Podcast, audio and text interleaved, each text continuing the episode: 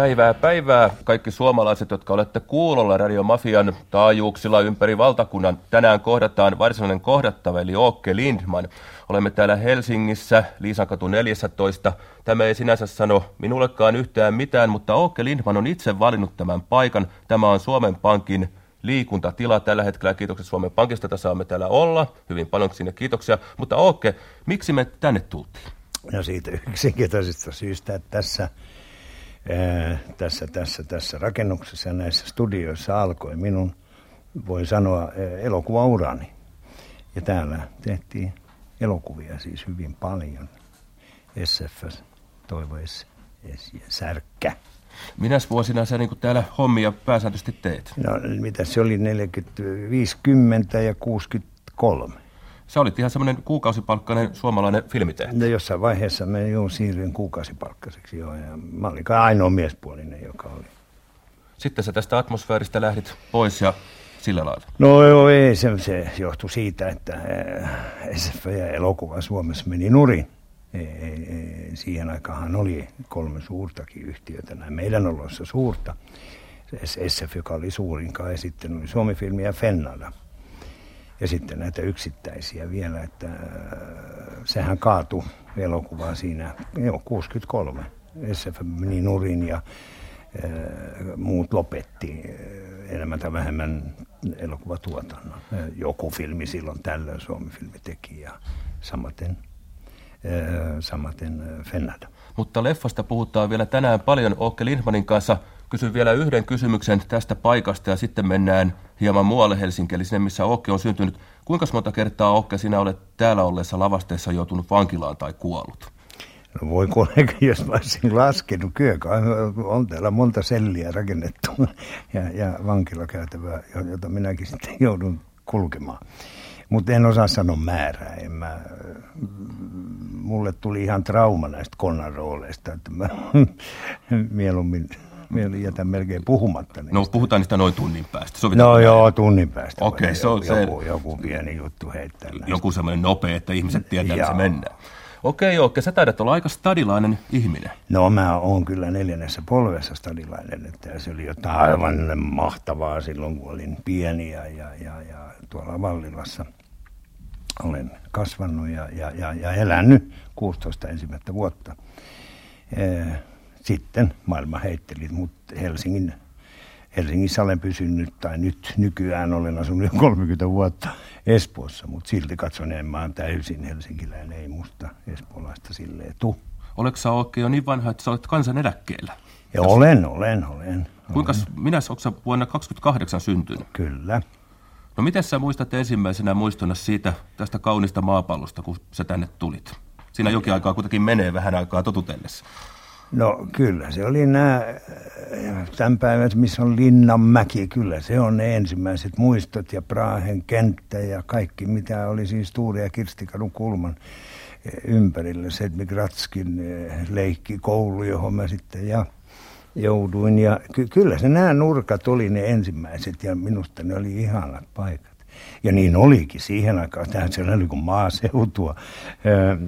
Kaikki talot oli puutaloja meidän ympärillä suurin piirtein. Ja koko tämä valtava Linnanmäki-alue oli luonnon tilassa ja, ja sehän sopi meille muksuille, jotka kasvoimme. Se oli iso alue, siellä leikittiin inkkaria ja skovereita ja, ja siellä on hiihdelty ja, ja, ja laskettu mäki ja siellä oli hyppyrimäki, oli iso Alppila, oli pikku Alppila ja ja, ja, ja tuota, sitten tuo Kallio, sitten se maailma suureni koko ajan, tuli isommaksi pojaksi, niin sai mennä jo Hakaniemeen saakka ja, ja, ja pikkuhiljaa jo tultiin Mannerheimitielle saakka, kun alkoi tuo leffahulluus mussa ja, ja, ja, ja oppi tuntee sitten tätä maailmaa enemmänkin. Mutta kyllä me aika nuorena jo eh, mentiin Vantaan koskelle juuri, missä mä nyt filmaan, eh, Pikkukoskelle uimaan. Ja sitten juostiin siellä näillä jäälautoilla keväällä, se oli jännää hommaa. Että, että, että sinne päin laajeni maailma pohjoista. pohjoista. Joo, tuleeko se enää vähän itäänpäin Helsingistä. Minkälainen tota, noin hima sulla Okke oli? Sisaruksia? No, mulla oli kyllä näin, kun nyt ajattelin, mä olin hirveän onnellinen että mä sain niin hyvän kodin, eli hyvät vanhemmat, ainakin äiti, koska mä en isää tunne. Hän kuoli, kun mä olin neljävuotias. Mulla on yksi nuorempi veli ja sitten yksi mummu, joka vaikutti hyvin voimakkaasti minun elämääni. Isä kuoli, niin vaari kuoli siinä samassa ja äiti joutui töihin ja oli vaikeuksia. Ei ollut näitä lasten tarhoja niin paljon, tai mitä nyt on nimeltään niin, niin äiti pyysi mummoa ja mummo muutti meille ja se alkoi sitten hoitaa meitä päivisin. Mitä mun veli oli puolitoista vuotta silloin ja minä olin neljä, päälle neljä. Mulla oli äärettömän onnellinen. Se ei ollut silleen taloudellisesti hyvin vaurasta, mutta aina oli ruokaa ja lämpöä ja rakkautta ja, ja ymmärtämystä kaikki kolttosiin ja, ja yritettiin vaan aina selittää, mikä on oikein ja väärin. Että, että kyllä mä olen kuullut ja mun veljeni, että mikä on oikein ja väärin. Että mitä saa tehdä, mitä ei saa tehdä ja noin poispäin. Että kun mä on iki onnellinen ja mulla on monta ystävääkin, jotka muistaa mun äitiä nimenomaan. Että hän oli sellainen ja, että muut äidit oli usein sellaista, että ei päästy, päästy leikkiin heille ollenkaan. Mun, mun äiti sitä paitsi aina vaan, että tänne vaan kaikki, tänne vaan leikkimään. Ja jossain vanhemmilla, vanhemmilla päivillä sitten kysäisi, että miten se noin mielelläänkin otti. No, silloin hän ties, missä sä oot ja mitä te teette. Että se on parempi sotkea vähän, kyllä hän siivoo sitten. Missä se meni, Okke, sun rajas, että mikä oli semmoinen, mistä sä tajusit, että tätä ei saakka tehdä? Mihin asti sä, et sä et varmaan kauhean pahatapainen lapsi ollut? En, en, en, mä ollut, en mä usko, että mä olin niin paha. Totta kai me tapeltiin ja tollaista, eikä sitä saa tapella. Kyllä äiti senkin selitti mulle, mutta eihän sille maha mitään, että, että tietysti pojat joutuu tuollaisiin tilanteisiin ja silloinhan on pärjättävä, ei siinä auta muu. E, eikä mennä kotiin e, kantelee, eikä äiti sitten sanoi vaan, että pärjää. Sitten jos kerran olet sitten sellaiseen tilanteeseen järjestely, niin se, koita selvitä siitä, äläkä tuu tänne kertomaan ja valittamaan ainakaan, että kyllä se oppi hyvin äkkiä, ettei sinne mennä.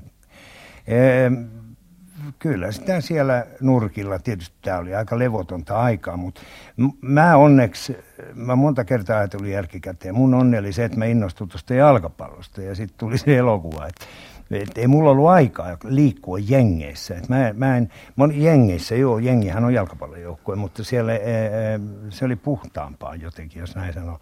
E, me todella harjoiteltiin, treenattiin, pelattiin kahta maalia, mitä ikinä tehtiin, mutta se oli sen pallon ympärillä koko, se keskittyi siihen meidän koko energiamme ja, ja sitä piisasi. Ja, ja sitten tuli tämä leffa, jota mä olin aika yksin, että ei mulla ollut kaveri kuin silloin tälle, mutta en mä kaipannutkaan, että mä sillä lailla ei tarvinnut riidellä kenenkään kanssa, mitä leffaa sai mennä katsoa, mitä halusi. Ja, ja, ja, ja mä organisoin niin, että mä, mä muista enää, ainakin silloin alkoi sunnuntaisin 2, 4, 6 ja 8 muistaakseni niin, niin mä, mulla oli ihan selvä lista, että miten mä menen, että mä menen ristiin rastiin. Ai sä menit niin kuin ihan niin kuin kaik, monta näytöstä päivässä? joo, joo, mä näin kaikki, suunta. viisi näytäntöä päivässä. Sä olit varsinainen elokuvahullu. Olin, olin, olin. Jos men, mennään vielä sinne Vallilaan takaisin, niin oliko kovia sakilaisia 30-luvun puolen välin jälkeen, kun sä olit semmoinen sopivan ikäinen? Oli, oli, olihan meidänkin jengi semmoinen, mutta en mä sit liikkunut siinä. En mä, mä menin taas, ja taas kyllä ne tappeli ja mä kuulin ja joskus mä jouduin ja tällaisiin, varsinkin tuolla koulun, mä kävin sitten kansakouluun tuolla Valko Svenska Folkskola. Siinä oli semmoinen metsä, tupsu siinä ja, ja, ja siinä me sitten tapeltiin. Silloin oli ja tämä ruotsin kieli ja suomen kieli ja hurrit ja nämä, nämä asiat. Ne tuli Aleksis Kiven koululta, tulivat aina sinne niin tappeleen meidän kanssa. Ja, ja siellä sitten joutuu minäkin tappeluun, totta kai. Eli se oli vähän semmoista vielä semmoista, jos vähän rumasti sanoo, semmoista hurrivihan aikaa ennen sotaa. Oli, oli. Ei siinä mitään näin. Se oli, se on realismia, se on. Mites, se oli. Mikäslainen, tota, noin, me aina kun olemme suomenkielisiä, me suomenkielistä, me aina mietitään, että minkälaista se on olla ruotsinkielisenä en, lapsena tässä suomenkielisessä en, maassa. En tiedä, koska olen aina katsonut olevani suomalainen. Siinä ku, kuka on suomalainen, en mä tiedä. Mä joudun tappeluun sen takia, että musta se on aina ja edelleen olen sitä mieltä, että se on epäoikeudenmukaista tästä tapella että me, täällä on suomen ruotsalaiset, mä nyt niin itteni siihen niin kamalasti lasken, ne on ollut täällä kuule kauan aikaa ja vaikuttanut tässä maassa ja tämän maan eteen tehnyt paljon hyvää ja paljon pahaa nekin, niin kuin kuka vaan meistä. Että musta se on, se, on, se on niin epäoikeudenmukaista. Ja jossain määrinhän se sota sitten tasotti, selvästikin tasotti, koska nämä kiihkoilijat, näitähän on vieläkin. Niitä kai tulee aina olemaan. Joo, tulee aina olemaan ja, ja se on kamalaa, että, että, että ihmiset ei kehity yhtään, vaan että edelleen kuljetaan siis samoissa jalanjäljissä kuin minä joskus 50-60 vuotta lapsena tuolla, jonka takia joudun tappelemaan. Aivan ventovieraiden kanssa ei edes tuntenut, tuntenut ketään, niin pitää tapella. Oliko sä niin sanotusti lahjakas tappelemaan, okay. No mä olin aika vahva sälli, ei mulla nyt niin suurta hätää ollut, että eh, en tykännyt. Kyllä mä en tykännyt siitä, mutta eihän sitä voitu kavereita jättää ja, ja, ja yhdessä piti sitten olla. Mutta se oli aina justi se niin kun ne tuli sieltä Aleksis Kivenkoululta ne kundit sinne ja tapeltiin siinä metsässä. Se oli aika säännöllisesti niin kuin perjantaisin noin. Ja, ja, ja tätä jatkuu joku vuosi. Miten tuommoinen tappelu 30-luvulla tapahtui, että kävellääkö sinne niin kuin jokin ritarit turnajaisiin venttaamaan vai lyöks joku vaan ensi ilman Joo, ei, no, no, no, ihan tavattiin, sovittiin paikka, ja, mutta to, toisaalta tässä oli jotain kivaa. Me ei, sen ajan nuoriso ei niinkään paljon uskalla väittää äh, hyökännyt niin kuin viattomien ihmisten kimppuun, vaan me saatiin sitten purkaa tämä tämä, tämä, tämä kiukku ja mikä nyt on tämä nuori liito näihin tappeluihin keskenämme. Ja, ja, ja sitä tultiin ihan ja alettiin lyömään ja hakkaa ja välillä kiviäkin lenteli. Silloinhan oli etäisyys vähän pitempi. ja, ja, ja, ja välillä oltiin lähe, totta kai ihan nyrkeillä enimmäkseen, mutta kyllä siellä aseitakin tämmöisiä eh, pesäpallon mailoja ja nehän on hengen vaarallisia. Miten sä Okke näet, onko sun mielestä tota, noin loppujen lopuksi nuoret ja sitten jopa lapset vähän niin kuin aikojen saatossa aina samanlaisia? Vai onko sun mielestä ollut raaempia tulevat polvet tai lepsumpaa väkeä tai jotain tämmöistä? Onko siinä eroa? Vai? M- mulla on tietysti vaikea sanoa. Ei me oltu niin raakoja silloin. En mä, jos kaveri niin kuin lyötiin alas, niin ei sitä nyt siinä potkittu niin hirveästi, jonka mulla on vähän semmoinen kuva, että, että eihän mä äh, on nähnyt mitään, mutta jos lehdistä ja, ja, ja, ja kuuntelee ja seuraa aikaansa, niin tällaista sattuu aika paljon, hyvin raakaa. Kyllä tietysti silloinkin, mutta ei samassa, en usko, että samassa mittakaavassa. Se oli jotenkin eh, enemmän eh, urheiluamainen. Niin äsken puhuit säännönmukaisuudesta. Niin... Oli joku, siinä oli tolkku, että me tapellaan ja keskenään sitä oli nämä krunajengi ja tölikajengit ja kaikkia näiden kanssa. Eihän sitä välillä ei voinut mennä yksin määrättyjä katuja, ei millään, ne sieltä olisi heti tullut turpiin. ja, ei, ei, ja ei tonne, piti aina vähän suunnitella, että mitä kautta, ahaa, mä oon yksin, nyt mä menen tuolta, niin mä pärjään hyvin. Ja niin sitä mentiin. Noin sitä ja, kasvaa ohjaajaksi. Joo, ei kyllä, sitä piti välillä funtsia ihan tarkkaan, että minne mä, ahaa, mä menen sinne, mutta täytyy kiertää toi koska siinä on se ja se jengi roikkuu aina siinä puiston reunalla tai jossain kolmekarhupuistolla, muista sekin vaikka. Miten tota noin, Åke Lindman, niin sit sä menit sinne ruotsinkieliseen kansakouluun ja kävit sitä, niin olitko lahjakas oppilas? En mä usko, ei kyllä, en, en mä usko, en varmaan. Mä olin hyvin villi ja semmoinen epäjärjestys silleen, että kun mä en halunnut, niin kuin, jos se oli mua vastaan, niin mä en totellut. Mistä tuli tätä No va- se tuli tietysti, koska mä kotona, en, mun piti aina totella. Ahaa, joo, joo. Mä luulen, että se on siitä, että aina piti totella ja vaikka nätisti sanottiin, hirveän nätisti kotona, mä tottelin. Niin jossainhan pitää protestoida tähänkin, jos se muualle, niin siellä opettajan kanssa. Ja, ja, ja, ja esimerkiksi mä muistan aina äh, meidän äh, hyvin kuuluisa, silloin tajunnut sitä, äh, laulunopettaja Ju, Ju, Ju, Juhansson – mögelöökaksi sanottiin, niin, niin, niin se aina pani meidät laulaa esimerkiksi.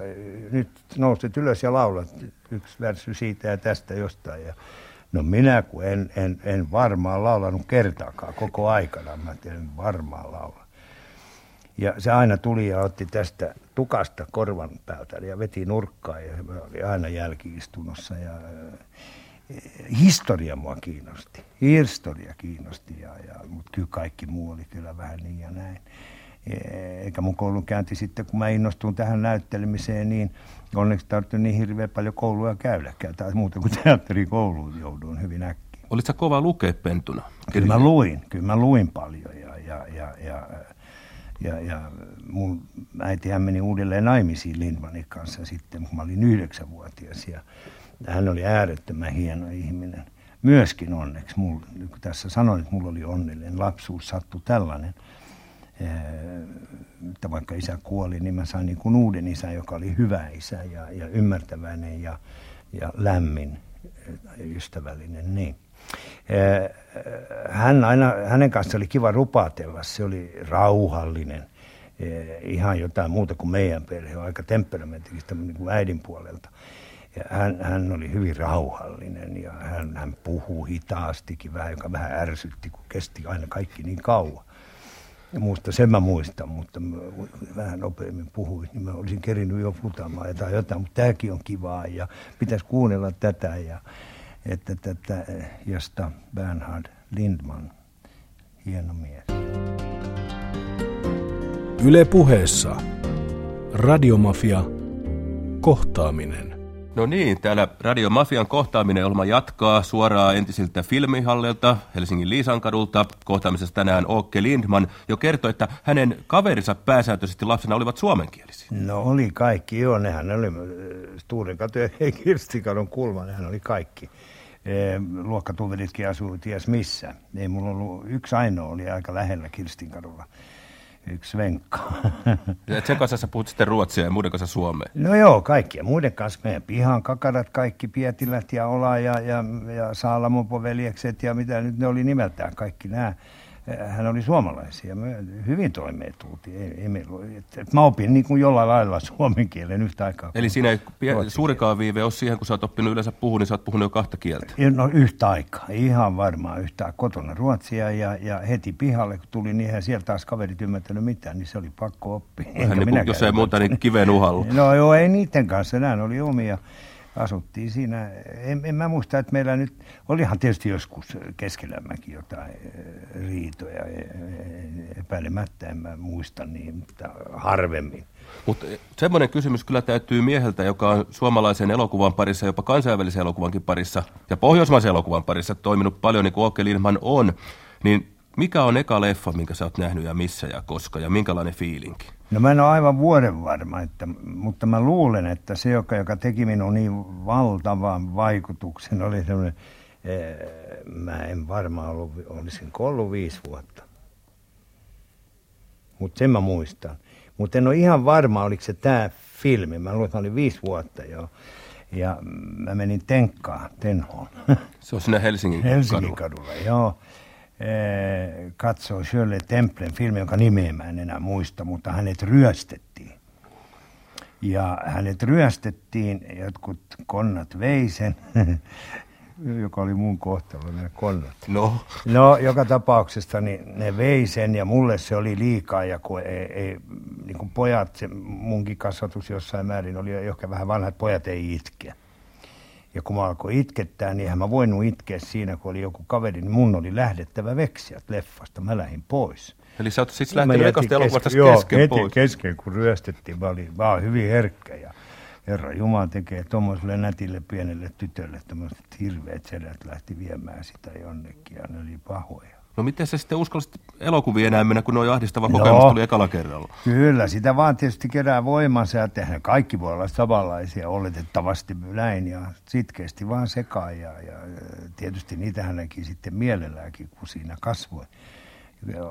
Tämmöiset action-filmit, josta nyt puhutaan, niin tehtiin silloinkin. Ne oli vaan paljon siistimpiä ja minusta paljon mukavampia kuin tämän päivän veriset ja jumalattoman raakan raasti tehty. Ei ne nyt silloin, ukko kuoli hirveästi, mutta ei jääty roikkuu siihen verimassaan ja kaikkiin tämmöisiin. Mitkä tota, noin oli sun lemppareita, lännen elokuvat, historialliset elokuvat vai gangsterileffat vai mistä Kyllä mulla oli niin, mulla oli tää, tästä, tästä se johtuu, eikä kato, kuoli vähän kaikki vähän kaikki, niin se, eihän lännen filmikään niin kamalasti olisi ollut riittänyt Vai niin siinä määrin. neljää niin, elokuvaa joo, päivässä. viikossa kävi joka viikko, joka päivä, niin, niin, niin, niin, se on joku vaan poikkeus, poikkeus oli, että mä en, niin, niin eihän ne riittänyt. Mutta onneksi mä oon niin kuin kaikki luokan edelleen. edelleen. Ai niin, mutta vähän intiimi kysymys. Kuka maksoi viulut? No, se tämäkin oli probleema. Tämä oli suuri probleema. Kyllä näiti usein maksoi ja, ja, ja sitten mulla oli monta enoa, kun ei meillä niin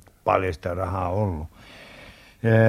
eikä ne maksanutkaan niin hirveästi, noin 50 penni, vaan mitä sen ajan raha oli, mutta paljon se kuitenkin oli. Ja, että mä, kyllä mä keräsin ja, ja avasin ovia ihmisille ja sain siitä rahaa. Ja, ja mä muista, en mä kyllä kerännyt pulloja eikä sellaista, niin kuin tänä, tänä päivänä olen tavannut niitä. Oliko koskaan oikein semmoista tilannetta, että oli, että oli pakko mennä takaoven kautta tai jollain muulla vimpaskonstilla, että hyvä on, leffa eikä rahaa? On, on. Kuule, mähän tein. Sittenhän mä menin, kun minkähän ikäinen mä olin, kun mä menin 11 tai 12, kuule, niin mä olin semmoinen paikannäyttäjäkin. Ja, ja silloin mä tutustuin eh, koska sen, mä en ajatellutkaan sitä, että näki samaa filmiä joka päivä, ei se ollut kivaa. Eh, mä lopetin hyvin äkkiä, mutta sitten mä olin tutustunut niin moneen kavereihin toisista leffoista, näin, että me päästiin pommilla, ne pääsi ja, ja mä pääsin niitten ja se auttoi mut sitten eh, sodan aikana hyvin paljon. Sä oot kyllä tehnyt kaikkea, mitä voi elokuvan niin kuin tuota, ympärillä tehdä. Mä en tiennyt, että Oke Lindman on ollut paikan näyttäjänäkin elokuvan. Olen, olen ollut, joo, joo. Olen. Ja koneen käyttäjänäkin taas. Joo, enkä vaan sitä, mä olin supparinakin, kun mun piti mennä musta piti tulla filmit, niin, niin, niin mä, sitten mä tykkäsin jostain syystä. Mä oon aina koittanut vieläkin miettinyt, minkä Warner Bros. Eh, Warner Brothers, niin, niin kuin tämä yhtiön filmit oli mulle niin kuin paljon, ne oli mulle rakkaimpia kuin Metron, Paramount ja, ja Foxin ja Universal ja mitä kaikkia nyt oli. Niin Warnerin, niin mä päätin sitten, että mä, mä menen sinne Warnerin toimistoon, että kyllä niillä on täällä varmaan toimisto. Ja otin selvää, niin olikin keskuskatu yksi. oli. Ja mä, mä, mä, sinne sitten, että mä haluan tulla filmitähdeksi. Ja tämä oli mun aikomus.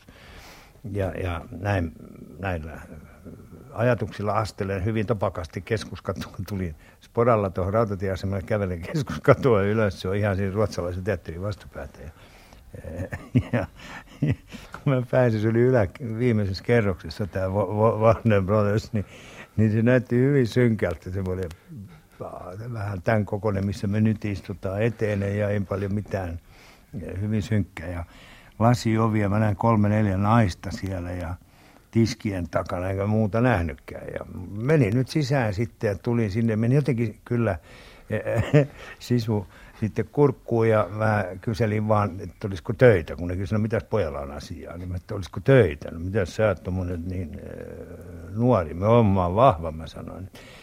Enkä mä yhtään tiennyt, mitä töitä siellä onkaan, en mä haavistanut.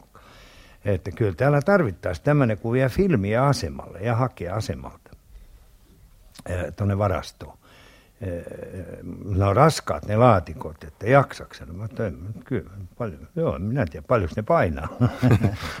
ja niin, niin, minusta tuli sitten suppari. Ja, ja tota noin, mä vein aina kolmepyöräisellä fillarilla, latasin 5-6 filmiä aina siihen koriin päällekkäin ja, ja, ja vein ne asemalle ja toin sitten taas ne, jotka tuli takas maailmalta tuolta ympäri Suomea, niin taas varastoa ja tämmöistä edes takaisin. Eli sä oot nähnyt melko monta ensi ja noin poispäin. Jos oli, siihen, oli, oliko siihen aikaan ensi Oli, oli, oli kyllä. Sodan aikanakin oli, mutta tietysti hyvin vaatimus. Aina oli ensi joka, joka kerta oikein, mutta eihän valoja ollut eikä, eikä mitään tällaista. Ketäs Warnerilla oli semmoisia staroja, mitä sä ihailit suunnattomasti? No joo, no olihan siellä Olivia Haviland ja, ja, ja Ero Flynn ja, ja voi voi.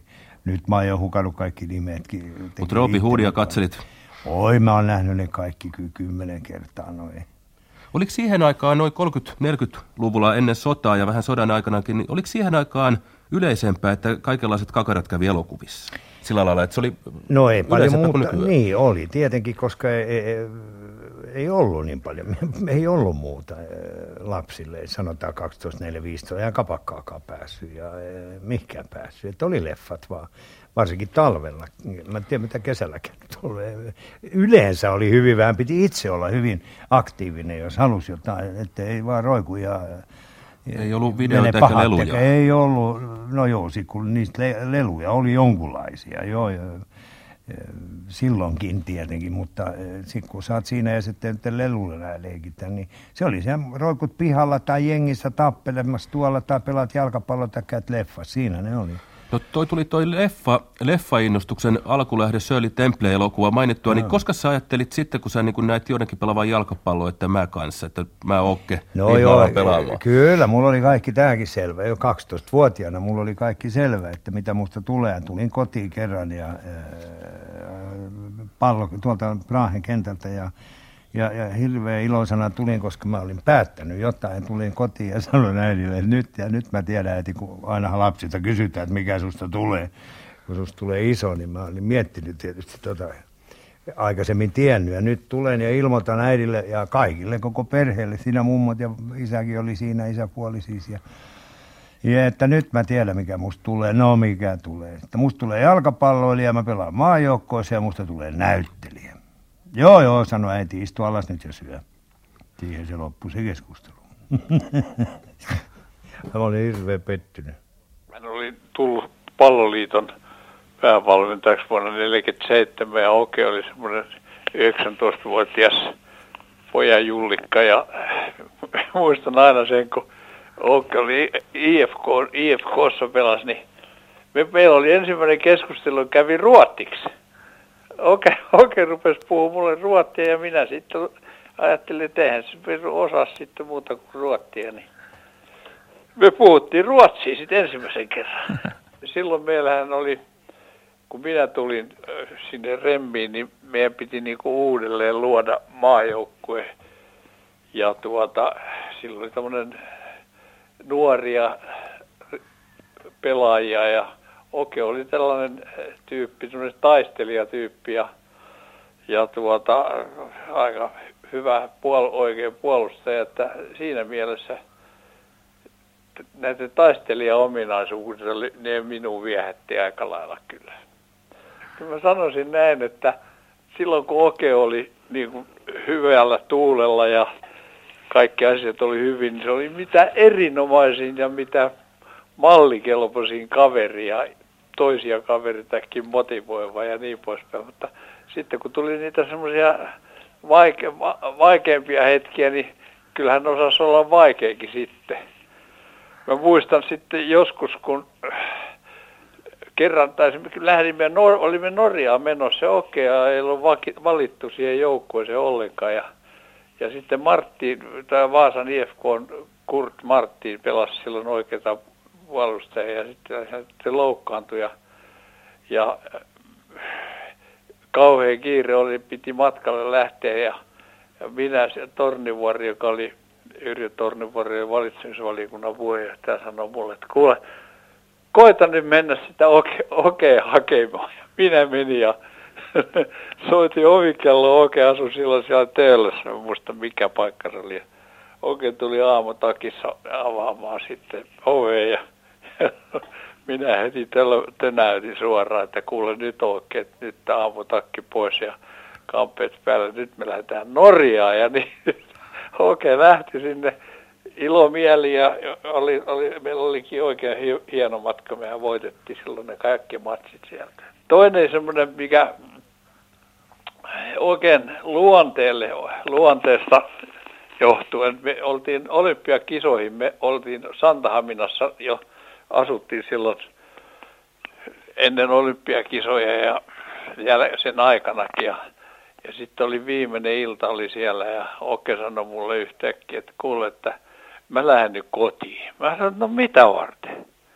No en, en mä kuitenkaan pelaa. Mä sanoin, että mistä sä tiedät, että et sä pelaa? No kyllä, kyllä, en minä pelaa kuitenkaan, että mä, ei, sinne Mä sanoin, että kuule, ei ole vielä ilmoitettu joukkuetta ollenkaan ja, ja kaikki voi täällä voi sanoa, että mä lähden kotiin, että kun en mä pelaa. Että, että kyllä sun täytyy niin kuin tähän asiaan ymmärtää, että, että minä nyt uskoisin, että sä pelaat, mutta en minä nyt voi sitä näin sataprosenttisesti sanoa. Ja siihen oikein tyytyy ja asia oli taas niin kuin paikalla. Että oli tämmöisiä, hän oli semmoisia omia ajatuksia joskus aina, jotka hän toi hyvin voimakkaasti esille. Mutta muuten niin, muuten niin Ooken merkitys tälle meidän joukkueelle ja muuten niin oli erittäin positiivinen sikäli, että hän oli aina niin kuin sanotaan joukkueen puolesta ja puolesta antamaan kaikkensa ja, ja niin poispäin. Että oli, joskus mulla oli sitten vielä, mä muistan, me oltiin tuolla Tanskassa leirillä ja sieltä tultiin sitten, sitten tultiin eh, bussilla tänne Ruotti, Ruottin puolelle ja, ja tota, se bussi, siellä meni rengas siitä bussista ja, ja tuota, mä ajattelin, että mitä ihmettä, meidän täytyy ehtiä e, vielä junaan. Me Lundissa me päästiin junaan, että mä sanoin Okelle sitten, että kuule, että nyt lähdessä mukaan, kun mä ajattelin, kun minunhan äidinkieli on suomi. Mä ajattelin, että jos sieltä tulee pahoja tilanteita, mä otin okei mukaan. Me, me, me lähdettiin ja tila, hoidettiin makupaikat ja kaikki meni okei. Että oli tämmöisiä, tämmöisiä erikoisia juttuja muistan, muistan hänestä. Niitä Ooke toimi vähän niin kuin tulkkinakin välillä. Oli tulkkinakin siinä ja sitten, sitten oli sama juttu englannin kielessä, niin Ooke oli vielä englannin kielen tulkkinakin, kun oltiin Englannissa, että siinä oli moni, monipuolinen kaveri silloin oli jo. Okella oli niitä lempinimiä, kuristajat ja muut, mutta minä nyt silminnäkijänä sanoisin, että sekin oli ihan tuommoista vähän, vähän niin kuin leikki, leikki mielessä, että ei hän ketään kuristanut. Hän nousi vaan ylös ja otti käte, käteensä noin poskoi ihan to, se Malt Turkulaisen valtserin kaulaa ja toinen vähän näytteli sitten, että hän on niin kuristumaan sillä, että ei siinä ole mitään. Mutta sehän on kyllä selvä, että, että Okella oli sellainen mieli, joka, joka, jota hän ei niin aina hillinnyt hillinnyt, että jos joku, joku hänen mielestään ei oikein ollut okei, okay, niin silloin se okei okay näytti sitä luontoonsa ja härskisti silloin toimi, mutta tässä pohjilla niin hän oli erittäin hyvä sydäminen kaveri. Tuliko valmentajasta teatterin vastustaja sen takia, että tota, yksi avainpelaajista joutui jakamaan aikansa teatterin ja urheilun välillä? No kuule, ei se oikeastaan ihan näin ollut mä tiesin tämän tilanteen ja olin välillä näke, näkemässäkin, että kun piti matsin jälkeen ehtiä teatteriin, me kerrankin tultiin tuhatta ja sataa tuolta Porista autolla tänne, että hän ehti illalla vielä, illalla vielä tänne.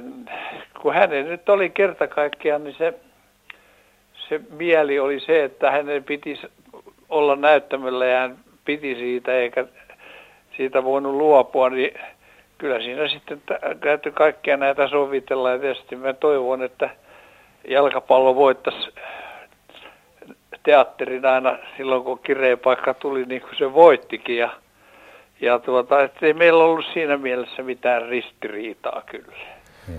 Kiitos Suomen maajoukkueen entiselle valmentajalle Aatos Lehtoselle. Salon kaupunki Okkikin lähettää paljon terveisiä. Kyllä. Ö, oliko valmentaja Aatos Lehtosen todistus oikeutettu? No, on täysin, on kyllä. Se hyvin tunsi meidät kaikki ja varmaan minutkin. Minustahan henkilökohtaisesti puhun nyt, niin minä pidin Atskista äärettömän paljon. Minusta se oli oikeudenmukainen, rehti mies, suomalainen mies hänen sanansa siihen aina luotettiin ja, ja, ja hän ei lupa, lupaillut eikä, eikä mitenkään ruusuista tietä luvannut millään kenellekään varmaan, vaan tasapuolinen ja, ja rehti. Ja mä muistan aina, kun me nyt sitten hävittiinkin, tietysti enemmäksi, en oikein muistakaan näitä kaikkia nyt, mutta aika hyvin myöskin pärjättiin välillä noin, että voitettiin huomattaviakin maita minun aikana ja tämä Ruotsi, josta Atskikin mainitsi, niin, niin, niin, ja monet muutkin siellä. Tämmöiset kireet ottelut, niin, niin kyllä mä usein koko joukkue, kun aina haukku lehdistö Atske, että se oli hänen vika. No eihän se nyt hänen vikansa ollut, kun se on minusta yksi suomalaista, miksi me emme oikein pärjää joukkueurheilussa, varsinkaan jalkapalloa, koska se on niin iso kenttä jo, että kyllä tuossa jääkiekko näköjään pärjätään jo, joten kuten jääpallossa, mutta jalkapallo on sentään vähän niin kuin hitaampaa, mutta silti aika nopeaa ja me ollaan vähän hitaita. Niin se on tuo yhteis peli vaikeaa. Kyllä Atski, jos kukaan yritti sitä meihin eh, luoda ja, että, ja taktiikat, että niitä pidetään ja, ja ei, ei mennä oman pään mukaan niin paljon kuin me mm, usein mentiin ja siinä se virhe olikin. Kerros Et... kuule, Ookke, anteeksi, että mä vedän vähän väliin, mutta kun tuli niin kova aika loikka, kun mä rupesin miettimään, että sä 12-vuotiaana ilmoitit, että minä tulen pelaamaan jalkapallon maajoukkueessa. Joo. Sitten sä pelasit 26 aamaottelua. Mikälainen tie sulla oli ja pitkäänkö se kesti? Kyllähän se nyt täytyy jotain tehdä, että pääsisi sinne maajoukkueeseen, ei kai päätös no, pelkästään riitä. IFKssa pelasin sieltä. Ne, nyt sitten Tatski ja ne herrat, jotka näistä asioista päätti. Oliko siihen aikaan, kun sä rupesit pelaamaan jalkapalloa, niin tämmöistä nappulatoimintaa, vai oliko se ihan vain? Oli, oli, mutta ei ollut kuin A-junioreita. Ei ollut kuin yksi joukkue, että mä tulin sinne, eh, niin mä olin yhdeksänvuotias ja 16 oli se ikäraja. Että, Eli se olisi siis yhdeksänvuotiaana, 16-vuotiaana oli, oli, oli, oli, oli, oli. Eikö se ole aika rankkaa? Joo, mutta sitten en mä nyt siinä, olihan se tietysti, mutta tai en minä muista, mä olin aika kookas. Eh, varmaan toi sota sitten pysäytti mun kasvun, mutta tota, kyllä mä noin, äh, olen aika peloton, enkä, enkä sille, äh, olin semmoinen, niin kuin Atski kyllä sanoi, juu, taistelija, kyllä se mun paras ominaisuus oli. Perän antamaton mä olin äh, ja paha sisu. Äh, konttasin vaikka perään, mutta en kyllä jäänyt siihen makamaan. Hetikö sä suurin piirtein 90-11-vuotiaana tiesit, että oikea pakki? No en mä sitä oikein, en mä sitä paikkaa tiennyt sillä siinä vaiheessa, niin ei sillä, ei sillä ollut väliä, koska pääasiassa mä pelaan maajoukkueessa sitten, niin siellä on 11 paikkaa, niin joku paikka, joku paikka kun saa. No siitä kesti seitsemän vuotta. Mä olin 19-vuotias, kun mä pelasin sitten ensimmäisen justiin. Se oli Norjaa vastaan.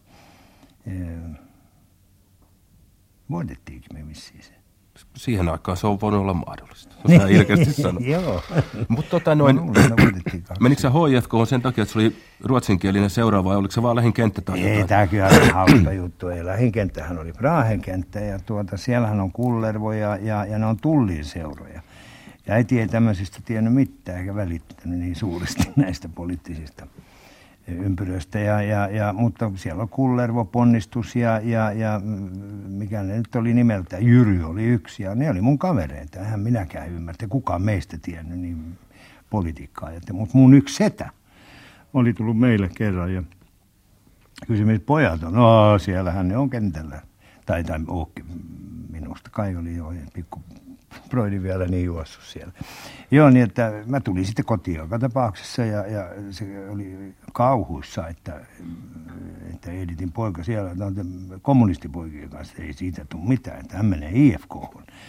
No mä en ollut kuullutkaan sellaista seuraa kuin IFKta ja missä semmoinen on. Joo, se on hieno iso seura ja niillä on toimisto tuolla stadionilla ja, ja että joskus tässä tulee ja vie ja, ja sut kirjataan sinne IFKon ja susta tuli IFKn jäsen. Ja niin me mentiin sitten, kun jonkun viikon päästä hän tuli ja otti mua kädestä kiinni ja hypättiin sporaan ja mentiin sillä sitten Vessoalliin ja, ja, ja, sinne kansliaan ja siellä musta tuli IFKn jäsennumero joku.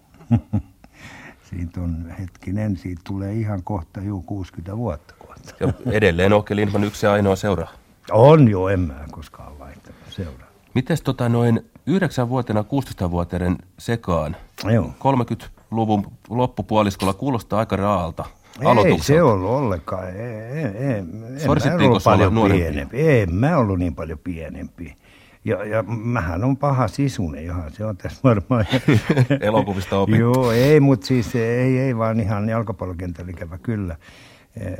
En minä, kyllä mä hyvin siellä minusta pärjäsin. Mä, mä uskon, että mä pärjäsin hyvin. Ja silloin mä jouduin jo pakiksi, koska mä olin tämmöinen niin kuin peränantamaton. Että. Oliko HIFKlla tietysti jo silloin punainen paita, jossa on valkoinen tähti? Oli, oli, oli. oli. Koska sä semmoisen paidan saat? Sitä aika pian. No ei me saatu sitä, se vaan saatiin, pelattiin, niin sitten se otettiin pois. Eli sitä ei tuolla ry- ei, kotiin saa, ei, ei kotiin saanut. Muistatko vielä ensimmäisen numeros? En muista. Millä numerolla sä yleensä pelasit kakkosena?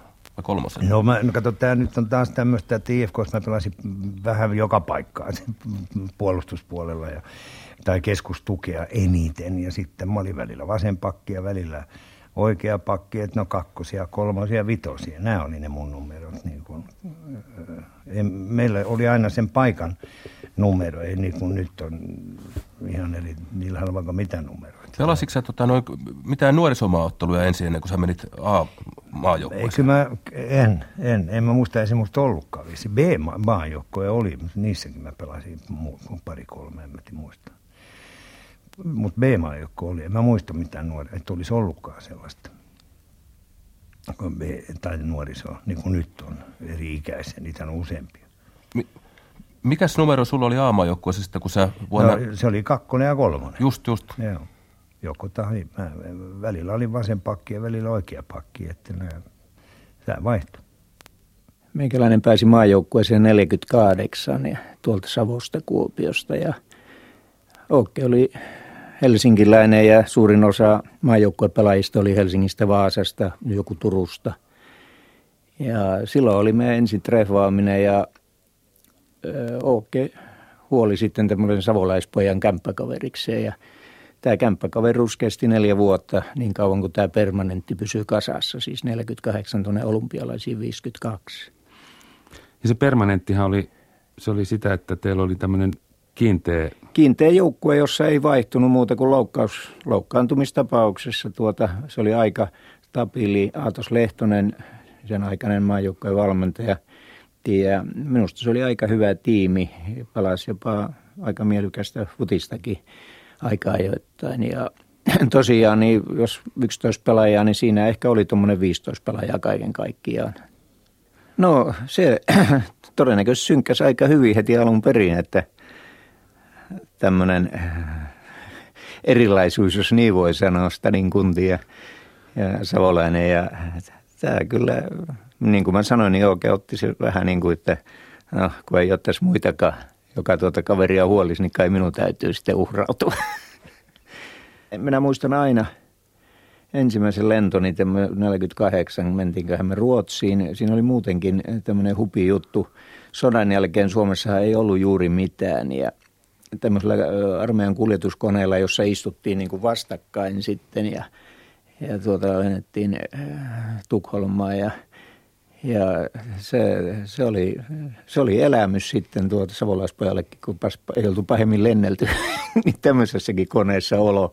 Sen jälkeen on tietysti tullut oltua kaiken näköisissä koneissa, mutta siitä yksi tämmöinen kuriositeetti, me oltiin Ouken kanssa sitten jo siellä kämppäkaverina ja – sitten äh, kaupungilla äh, piipahtaessa tavattiin upea konditoria ja kaikki Ruotsin katujen ikkunat, kauppojen ikkunat, ne pullisteli hedelmistä, banaaneista ja kaikista tämmöistä. Me vesikielellä kateltiin, kun Suomessa niitä ei ollut nähty. Ja sitten mentiin yhteen konditoriaan ja tilattiin tämmöinen viinerpitko, mahtava viinerpitko ja, ja isot lasit maitoa. Ja sitten me vedettiin se pitko naamaamme ja ei se riittänyt nainen katsoi, että mitähän porukkaa tämä on. Okei, ruotsin kielen taitoisena toinen pitko vielä. Ja näin me vedettiin siinä ja nautittiin elävästä. Se oli tuota ensimmäinen henkäys tämmöinen sodan jälkeen vähän tämmöisen, suuhun sai panna vähän makeampaakin ainetta kuin lanttua ja perunna. No pussillahan siirryt, siirryttiin aina hotellista kentälle ja kentältä pois ja siihen aikaan vielä pidettiin panketteja ja ja oli tämmöisiä kiertoajeluja, käytiin kirkot, museot ja tämmöiset. Se oli aina järjestäjien toimesta tällaista viihdykettä ja mahdollisesti illalla teatterissa. Ja kyllä oli paljon laulajia ja muun muassa se piristi tuota joukkuetta kummasti aina. Ja sitten ne laulut tuli aika tutuiksi, kun niitä laulettiin sitten sanotaan useamman vuoden ajan. Ja ne oli periaatteessa semmoisia, että kaikki oppineet sitten ja osattiin. Ja ja tällä tavalla. Kerran meillä oli, kun tämmöinen Atski Lehtonen, joka oli tullut erittäin tutuksi valmentajaksi, niin sitten me oltiin tuolla Unkarissa sikäläistä Unkarin maajoukkuetta vastaan, joka oli silloin 50-luvun huippujoukkue, Puskas, Hidekuti Koshis ja kumppanit oli sitten ja puolitoista tuntia oli ottelun aikaa ja me oltiin sitten vielä kämpillä ja oltiin just laskeutumassa pussiin, kun minä löin puun takkia niskaa ja samalla meni olkapää sijoilta. No ihan oikein uskonut, että tuota tuommoisesta voi mennä käsi olkapää sijoiltaan. Se alkoi töniä, että älä nyt rupea leikkimään. Ja kohta se huomasi, että kaveri oli ihan valkoinen. Ja meillä oli Uule Stolpe vielä sitten vaasalainen kaveri, joka pelasi siihen aikaan myös maajoukkueessa, niin se säntäsi sitten hakemaan Atskia ja sitten oli koko porukka siinä kämpässä ja Lehtosen Atski veti sitten käden takaisin. Tuota, se oli aika kova homma, että jalka piti panna tuonne kainaloon ja kädestä vetää ja työntää se sitten paikalleen. Se meni helposti pois, mutta erittäin pahasti. Tämä tuota takaisin paikalle oli vaikeaa ja ja niin vaan pelattiin sitten tuota ottelua, ei siinä, ei siinä mitään, mutta ei otteluaikana taas mennyt ollenkaan, niin Atski sen jälkeen, ottelun jälkeen tuli sanomaan, että teitä, teitä täytyy erottaa, että ette te voi olla enää kämppäkaveri. Hän luuli, että me oltiin painittu sitten tuota ennen ottelua ja tässä rytinässä olisi sitten mennyt olkapää sijoiltaan ja näin Ei se usko tänä päivänäkään, vaikka me vannuttiin, että ei, ei ollut painista kysymys eikä mistään tyynysodasta eikä muusta.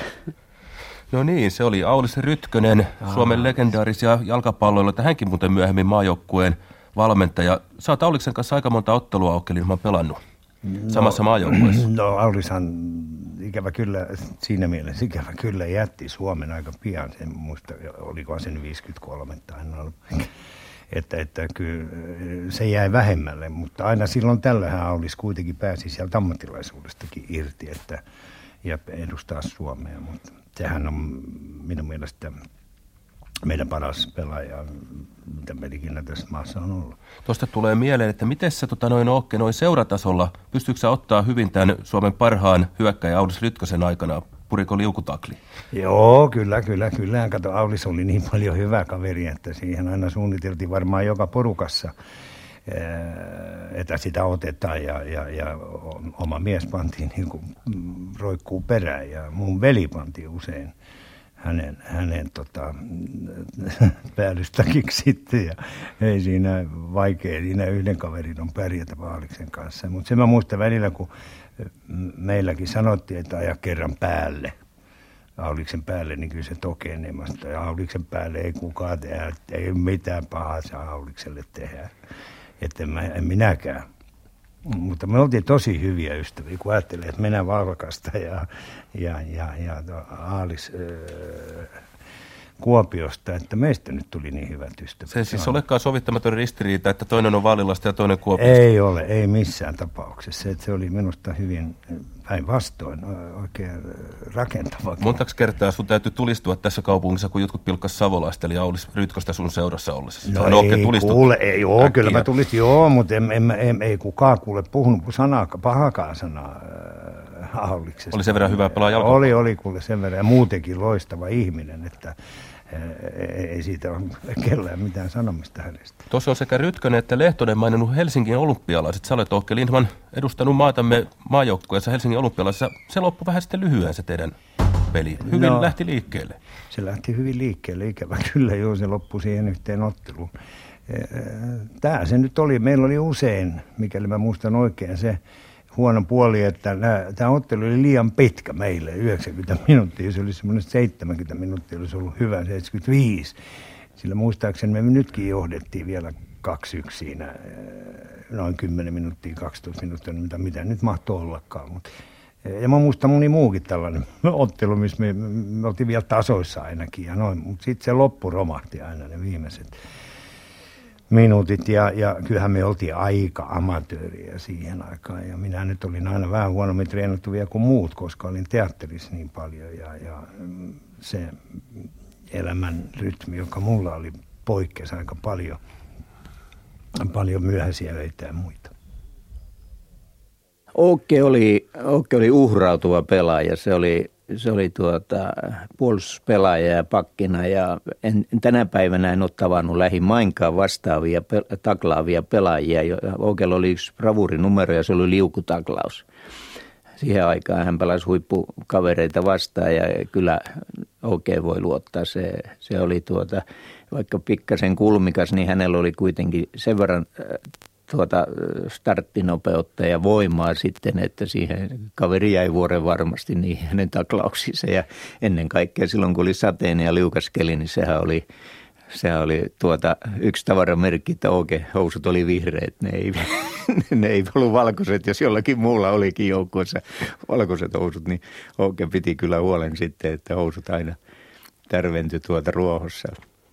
Sitten kun sä lähdit ammattilaiseksi, niin piditte sitä vielä yhteyttä sitten Ouken kanssa? No sillä tavalla pidettiin, tai yksi reissu me pelattiin vielä, no kolme muistaakseni, pelattiin Pelkiässä. Me oli, tulin, se on ainut maaottelu, jossa mä sitten Ranskan aikana vielä pelasin, niin pelattiin Pelkiä vastaan ja mä tulin autolla Tulusista sinne.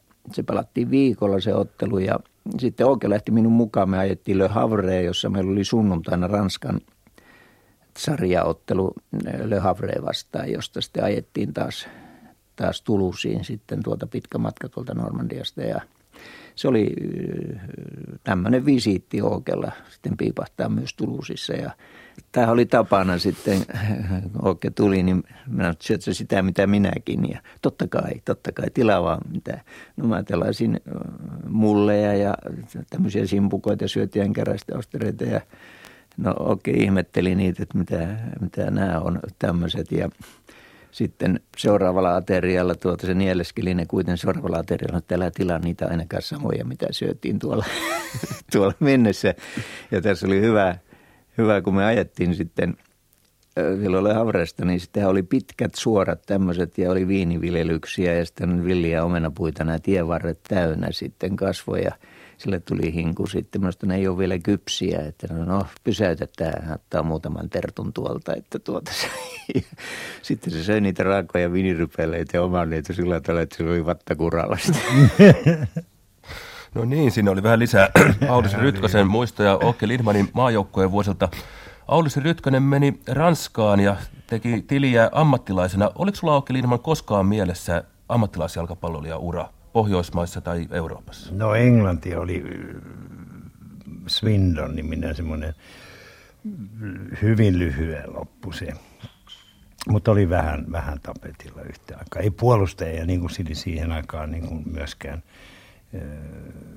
ostettu mistään ulkomailta. Ne oli näitä tähtihyökkäjiä, Aaliksen tyyppisiä. Mutta agentti oikein kävi kuitenkin katsomassa. Joo, kävi, joo, kävi, kävi täällä joku äijä. Ja, ja, ja sitten meille tuli sieltä IFKlle sitten kohta sen perään oikein hieno englantilainen valmentajakin mukaan. Ja, ja hyvähän sekin oli. Meillä oli sitten jonkun aikaa englantilainen. Saatiin sillä lailla kontakti näihin englantilaisiin.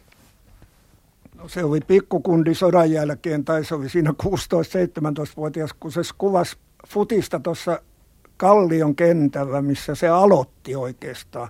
Siinä mä näin ja sitten se myöhemmin liittyi IFK. Mutta mun muistot, kun hän kävi sitä mm, teatterikoulua ja muuta samalla, kun hän pelasi, niin tuota, sitten kun hän nousi Helsingin IFK edustusjoukkueeseen – niin siinä, ja sitten oli samaan aikaan tom, filmejä, hän teki paljon noita, missä hän oli niin kuin aina konnan osassa. Ja nämä konnan osat vaikuttivat sen, että yleisöllä oli jo negatiivinen käsitys hänestä ennen kuin ottelu alkoikaan. Jos hän teki jotakin, niin hän oli konna, koska hän oli filmeissä melkein aina ollut konna, jota hän ei missään tapauksessa yksityiselämässä ollut. Mutta se, se, se heijastui sinne jalkapallokentille monien puolesta. No miten tuota tuomari, eikä tuomari tämmöiseen helppoon mennyt sitten? No ei yleensä, mutta kyllä se ehkä joillekin vaikutti, kun hän oli semmoisia liukutaklauksia teki, mikä oli hänen spesiaali otteensa aina. Hän tavoitti aina palloa pallo oli tavoitteena, mutta jos mies oli välissä, niin se lensi se mies. Mutta tämä ei ole, koska tässä on pallon tavoittelu, on juuri puolustajan tehtävä. Hänen takanaan oli vaan viimeinen lukko maalivahti, kun hän pelasi puolustajana, niin hänen piti pysäyttää se, ettei se maalivahdit joudu koville. Ja hän pysäytti yleensä ne miehet liukutaklauksen, liuku pitkin kenttää, että ihmeellinen takamus, että se kesti kaikki nämä liukutaklaukset mutta hänen gentlemanni pelistä mä muistan tapauksen. IFKssa pelasi silloin semmoinen Snaibel, mikä Snaibeliksi kutsuttu, oliko se Winston tai mikä se oli, sen saa Hookke tietää sen, niin Snaibel, joka oli hänen äh, joukkuekaverinsa, pelattiin joku ottelu, se pallokentävä tai tuolla stadionilla, ja sitten sattui tilanne semmoinen, joka jo katkaistiin aikaa. Sen jälkeen tämä sniper meni ja potkas tätä vastustajaa, oliko se Olli Lilja tai kuka se oli, minä muista ihan tar- niin pot, potkas sitä takapäin nilkkaa. Ookke suuttu oman joukkueensa pelaajan teosta sillä tavoin, että alkoi juosta. Ne juoksi peräkkäin ympäri kenttää, mutta Ookke ei saanut ihan kiinni sitä, että se olisi pannut sitä kuonoa varmasti siinä, sillä hetkellä, koska hän katsoi, että vihellyksen jälkeen ei potkita ketään. Palloa potkitaan, mutta ei miestä. No niin, siinä oli jalkapallo erotuomari Tauno Aro Okke Lidmanin aktiivivuosilta. Oliko kerrottu tapaus toden pitävä? Kyllä, kyllä se tämmöinen oli. Joo. Ei se. no Olli Liljakin oli hyvä kaveri. Ollikin oli maajoukkueen kuulu siihen renkaaseen jossain määrin, oli välillä mukana, välillä ei. Mutta rehti, kiva kaveri. Ja, ja, ja sehän on luonnollista jalkapallossa niin kuin elämässäkin, että sulla on hyviä kavereita, sulla on huonoja kavereita. Niin tässäkin oli. Ja tässä puhuttiin Valtserista vissiin aikaisemmin, niin mitä pahaa hänestäkään, mutta se oli kai, yleensä kaikki ties sen, että, että, että mä oon aika kuumakalle ja aina joku kulki mun ympärille ja käskystä sitten ja narkutti, että kuule sä et ole mitään ja mä paan kuule pallon sun korvien välistä tai jalkojen välistä ja että turpii te saatte ja koko ajan nalkutti tällä ja kaikki aina, että älä kuuntele, älä kuuntele. No minähän tietysti yritin olla kuuntele, mutta aina jossain välissä joskus tuli se, se pinna eteen, että se loppui siihen. Ja sitten mä aloin vahtaa sitä kaveria ja, ja, ja ajattelin, että mä otan sitten yhtä aikaa, kun lyödään yhteen, että se on joko hän tai minä. Että harvemmin niistä tuli vapareita. Niin kuin tämä Valtserin juttu ja tämä, tämä, tämä kuristaja homma, niin se sattuu pallokentällä ja kaaduttiin, juostiin yhteen, sitten se oli nalkuttanut ja mä ajoin päälle ja hän lensi ja minä lensin ja, ja miten se siinä rytäkässä oli, niin mä löysin itteni hänen päältä. niin pikku piru meni minuun ja mä, mä painan vähän sen nenää noin tuosta samalla kun nousen ylös. Kun, mutta se on luonnollista, että kun, jos mä saan käden naamalle, niin mä käännän päätäni ja kun hikinen niin ja käsi ja naama, niin se liuku kyllä tänne kurkkuu vähän. Ja kauhea näytteleminen alkoi. Että paljon paremmin kuin minä olen koskaan osannut näytellä, niin se Waltzer näytteli silloin. Ja mä olin, nyt se kuolee just, eikä se mitään tapahtu. Miten tämä Snaipel-juttu, oliko tässä vielä semmoinen pikantti lisä, että edellä meni Snaipeli, se tuli Åke Lindman perässä ja sun perässä tuli sun veli ja sitten tuli no tuomari. Joo, sitten tuli kaikki muut IFK ja tuomarit. Joo, se ajoi muut ulos vielä sitten oma pelaajan Joo, epäoselmoista käytöstä, kun että mä juoksin. Kyllä mä olisin varmaan lyönyt. Miten tota, noin, te, kuinka kauan meni, että samaa pukusuojaa mahdutte sniperin? Ei, me se oli heti ohi, eihän tämmöisiä, me, me, me, me niin pitkä. Mä olin lyhyt, äkkiä menee ohi. Mutta yleisö oli sua kohtaan aika provokatorinen sitten sun No joo, mulla oli puolet tykkäs, toinen puoli tai mitkä prosenttimäärä, en tiedä, toiset vihas, toiset tykkäs ja oli sillä lailla värikäs, että ainahan siellä jotain tapahtui. Eikö sulla Tampereen ratinassa kerran tapahtunut melkoinen tapaus, kun joku erehtyi huutamaan sulle? No joku rätkötti, se oli just sen jälkeen, kun oltiin voitettu tuolla Oslossa, oli nyt Pohjoismaiden mestaruuden ja me oltiin matkustettu IFK, oli matsi, tämä oli sunnuntain, voitettiin se Oslossa, ja sitten junalla maanantai tiistai aamuna tultiin tota, noin, Helsinkiin ja ja, ja sitten junalla äh, Tampereelle vielä pelaamaan.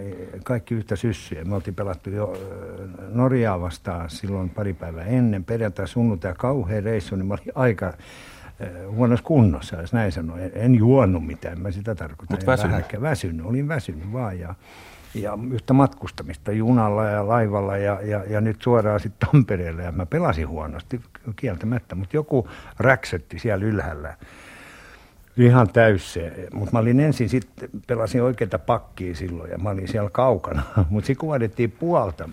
Ja meidän Viik taas, meidän treenerit, älä kuuntele sitä jätkää, on sen huutaa vaan. Älä välitä, älä välitä. Mä no joo, en mä välitä, mä välitä, mä välitä. Mutta yhtäkkiä taas pinnapuu se karjas, niin mähän juoksin sinne ylös. Mä en tiennyt tarkkaan, tietenkään se oli mahdotonta, siellä oli pari tuhatta ihmistä, kolme tuhatta ihmistä, että missä se nyt oli, mutta tuosta ylhäältä keskeltä. Mä juoksin sinne ylös ja sitten mä tulin siihen, mistä mä oletin, että se ääni, mä sen huusin siinä kaikki katsomaan. Tähän tapahtui hirveän nopeasti. Mä menin vauhdilla ylös ja tota, noin, eh, karjasin heti ylös tulossa, että huuda kerran vielä, jos uskallat. Ja kaikki katso minun. Ei kuulunut mitään. Ei mitään kuule. Saisit kuullut nuppineulankin putoamaan sinä murto-osa sekunnista. Se oli hyvin hyvä kohtaus. Ja tota, sitten ne alkoi huutaa, no mitä sä täällä teet, painu helvetti, me kentällä. Mitä se pelaajat kuuluu olla kentällä. Ja sinä kun tönni, no samalla tuli jo taas mun veli ja loput IFK. Ja sitten kun mä tulin alas, oli tuomarikin ja ulos. Epä, epäurheilumainen käytös. Taas mun täytyy.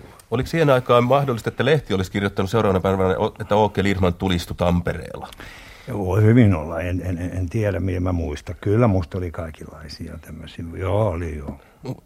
Voi hyvin on. Oliko nämä, tota, noin, sitten mitä nämä Taunoaro puhui, niin oliko nämä vähän tottakin, että nämä filmiroolit meni ihmisillä sekaisin? Meni, meni, meni, meni, ilman muuta, koska mä sain nimeen aina sen mukaan ja, ja mikä filmissä oli ollut ja kuulin mikä, mikä mun nimi nyt siellä oli tai mikä ryöstö tai mitä me oltiin tehty niin karjuttiin mulle aina sinne kentälle. Saattokohan sen aikainen ihminen ajatella ihan oikeasti, että siellä on Varsovalla ollut konna heilumassa kentällä jalkapalloa pelaamassa rehellisten ihmisten seassa, no, kun en mä nyt tietenkään usko, että ne nyt niin todellisuudessa to, tosissaan sitä otti, vaan ne nyt, showtahan tämä on. Kumpaakin teatteri on showta omalla, se on oma show, jalkapallokin on show, yleisö tulee jumalattomia määriä välillä, vai sadan tuhannenkin ihmisen edessä kun pelaat, niin se on melkoinen elämys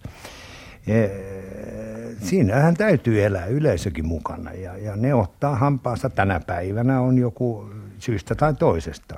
Joku, joku hyvä pelaaja, joka, joka muuten on hyvä tyyppi. Ja minusta minun aikana oli aika monta hyvää tyyppiä, tämmöisiä vähän originellia omalla tavalla. Ei ollut semmoinen harmaa massa, jota minusta pikkusin on, on semmoinen tunne, mitä mä nyt seuraan tänään, että on niin valmentaja ne määrää niin paljon tänään, ettei pelaajat, eh, individit vielä vekke. Ja sun pitää toimia niin kuin joukkoina, niin eh, ennen vanhaan annettiin elää tämmöinen lahjakkuus kuin eh, Auli Sytkönen ja Paalmanit ja, ja jotkut muut. Ja jossain määrin annettiin kuitenkin vapautta. Miten tota noin, kun sulla on toi elokuva ja sitten jalkapallo, niin sitten usein unohdetaan se, että sä oot ihan tämmöisen, jos sanotaan klassisen koulutuksen saanut ruotsalaisen teatterikoulun käynyt näyttelijä. Miten sä teatteriin menit? No silloin mulla se selvisi pikkuhiljaa, että tämä filmi täällä nyt on, on vähän pientä kuitenkin ja, ja että kyllähän se teatterikoulutus täytyy, että koulutusta täytyy saada, sen mä niin tajusin ja että silloin täytyy mennä teatterikouluun. Ja näin mä sitten hain sinne ja kertomatta vanhemmille ne mitään, koska mä luulin niin kuin kaikki, että en mä nyt pääse sinne kuitenkaan. Turhaan mä sitten hermostutan niin heitä, että mä nyt menin, tuli sitten näyttelijä musta mahdollisesti. Ja, mutta mä pääsin nyt joka tapauksessa. Perustyyppi semmoinen oikein, oikein semmoinen perusjätkä hyvässä mielessä. Oikein hyvä kaveri ja, ja rehti kaveri. Ja se oli hyvin klassista siellä oli tota klassista balettia, esimerkiksi miekkailua,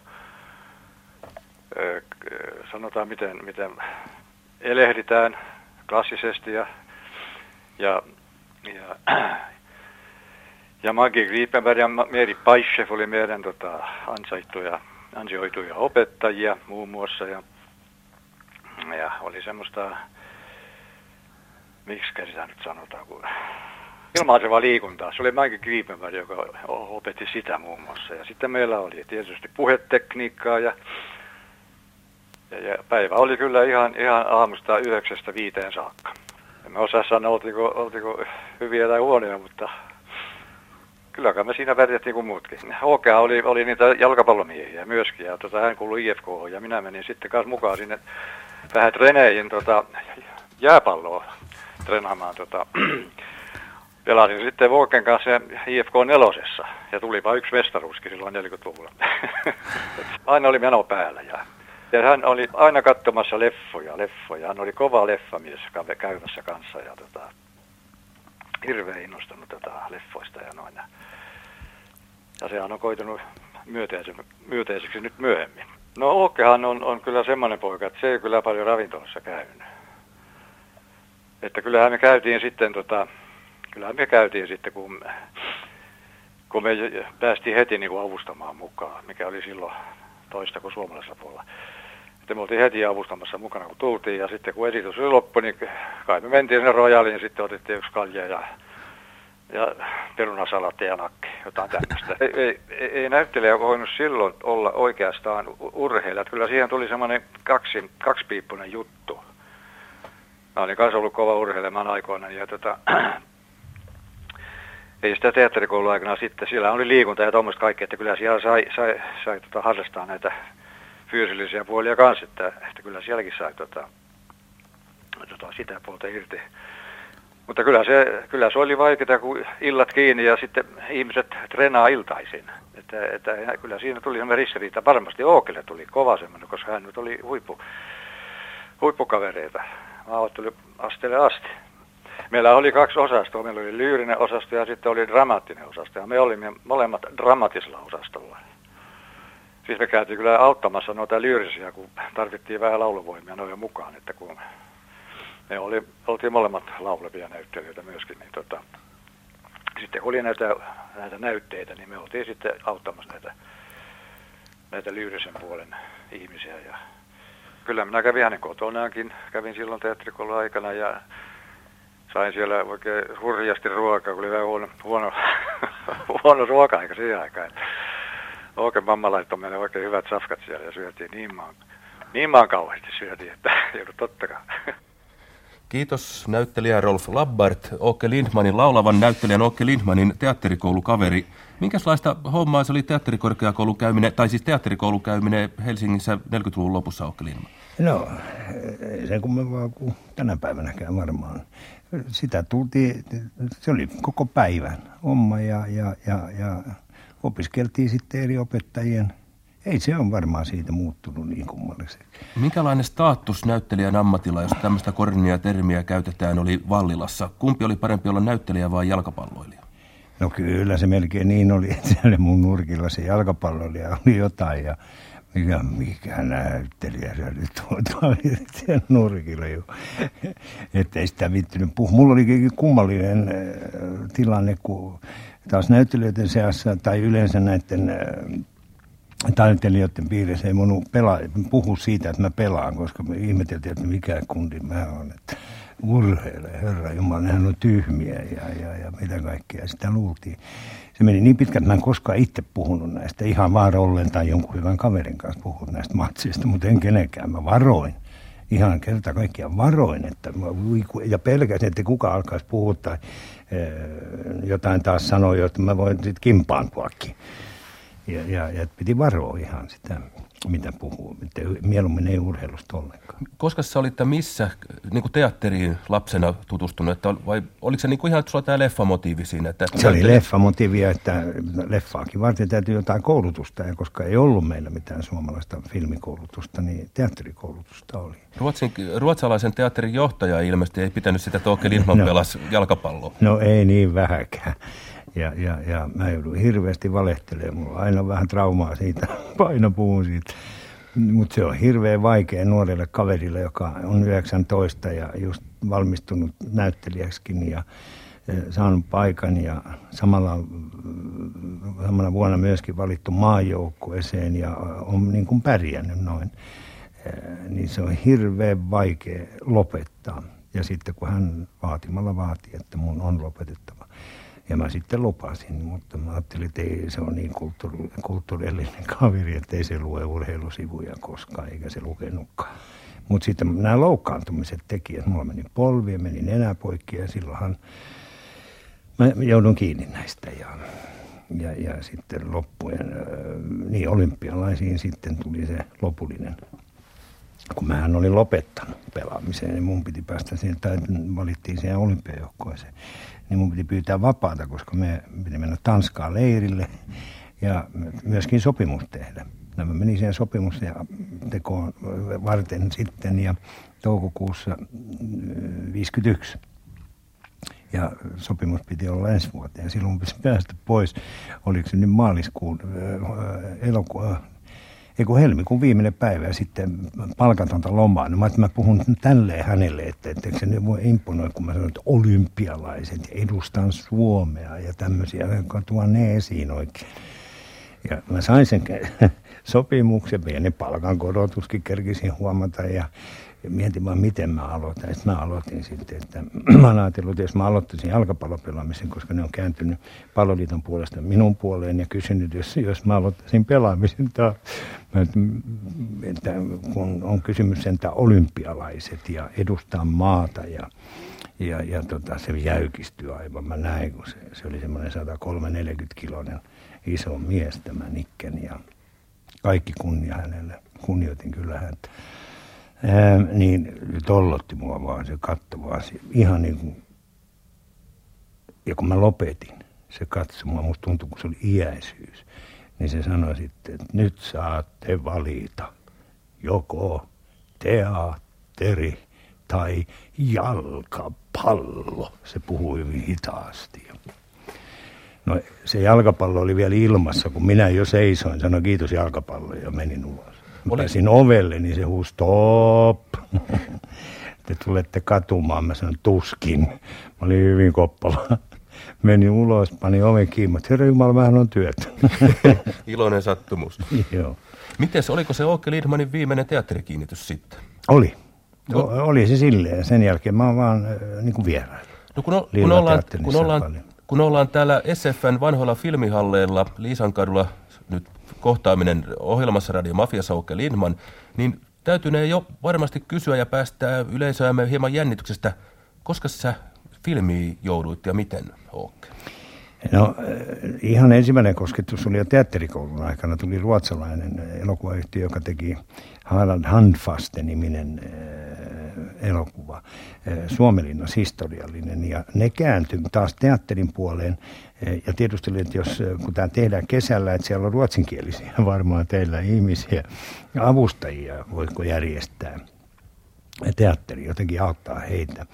Ja, ja, ja tietysti ne vastaat, että kyllä ne auttaa ja, ja että täältä löytyy sitä ja tätä ja tota.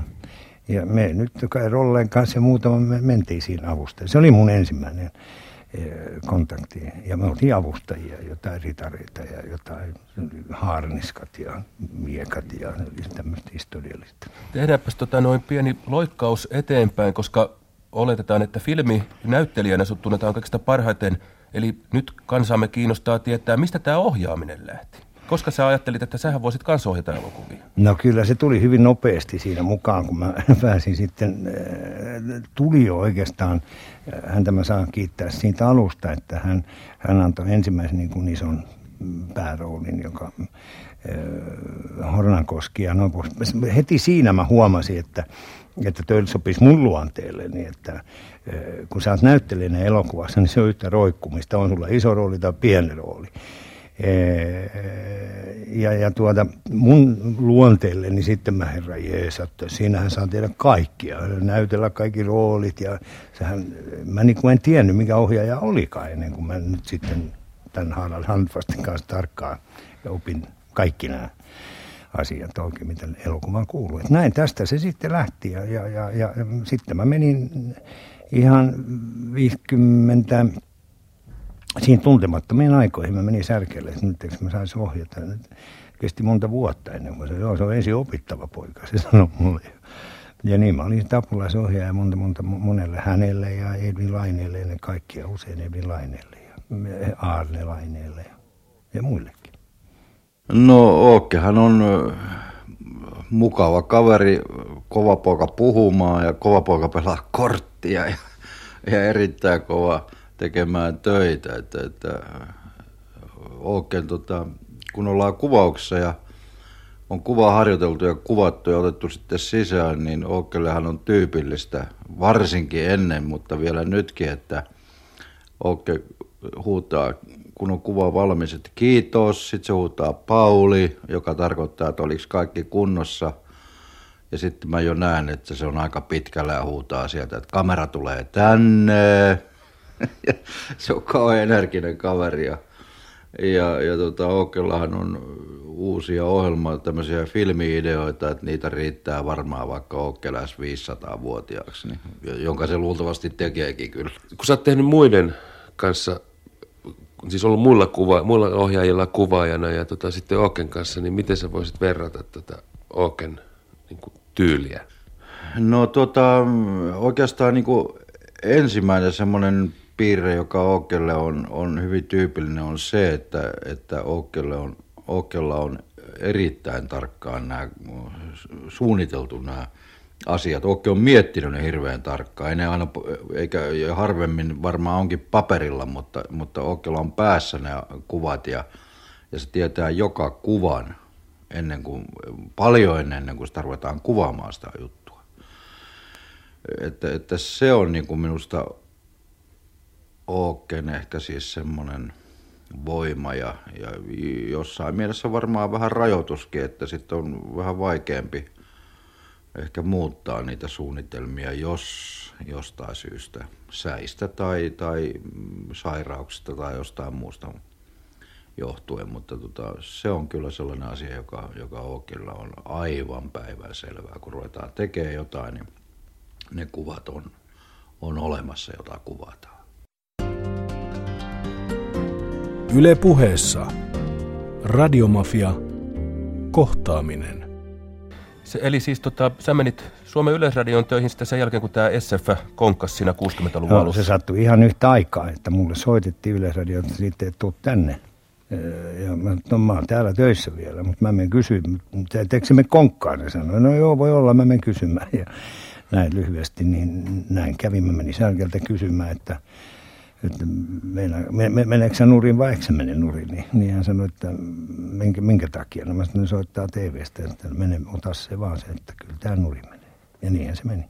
Minkälaista se oli olla sitten parinkymmenen filmitähtiroolin vuoden jälkeen ohjaajana jossain En mä ollut ohjaajana, mutta, mutta pestattiin näyttelijänä TV-teatteriin 63 heti syksystä. Ja, ja, ja, mutta sitten mä huomasin hyvin pian, että mä haluaisin ohjata ja, ja sitten ne haki ohjaajia, mutta ei mua kelpuutettu suomalaiselle puolelle. Ja sitten vähän hetken kuluttu joku muutamien kuukausien sisällä kuuli, että ruotsalaiselle puolelle – ne otetaan yksi ohjaaja lisää. Mä hain sen ja, ja, ja sinne mä nyt sitten pääsin.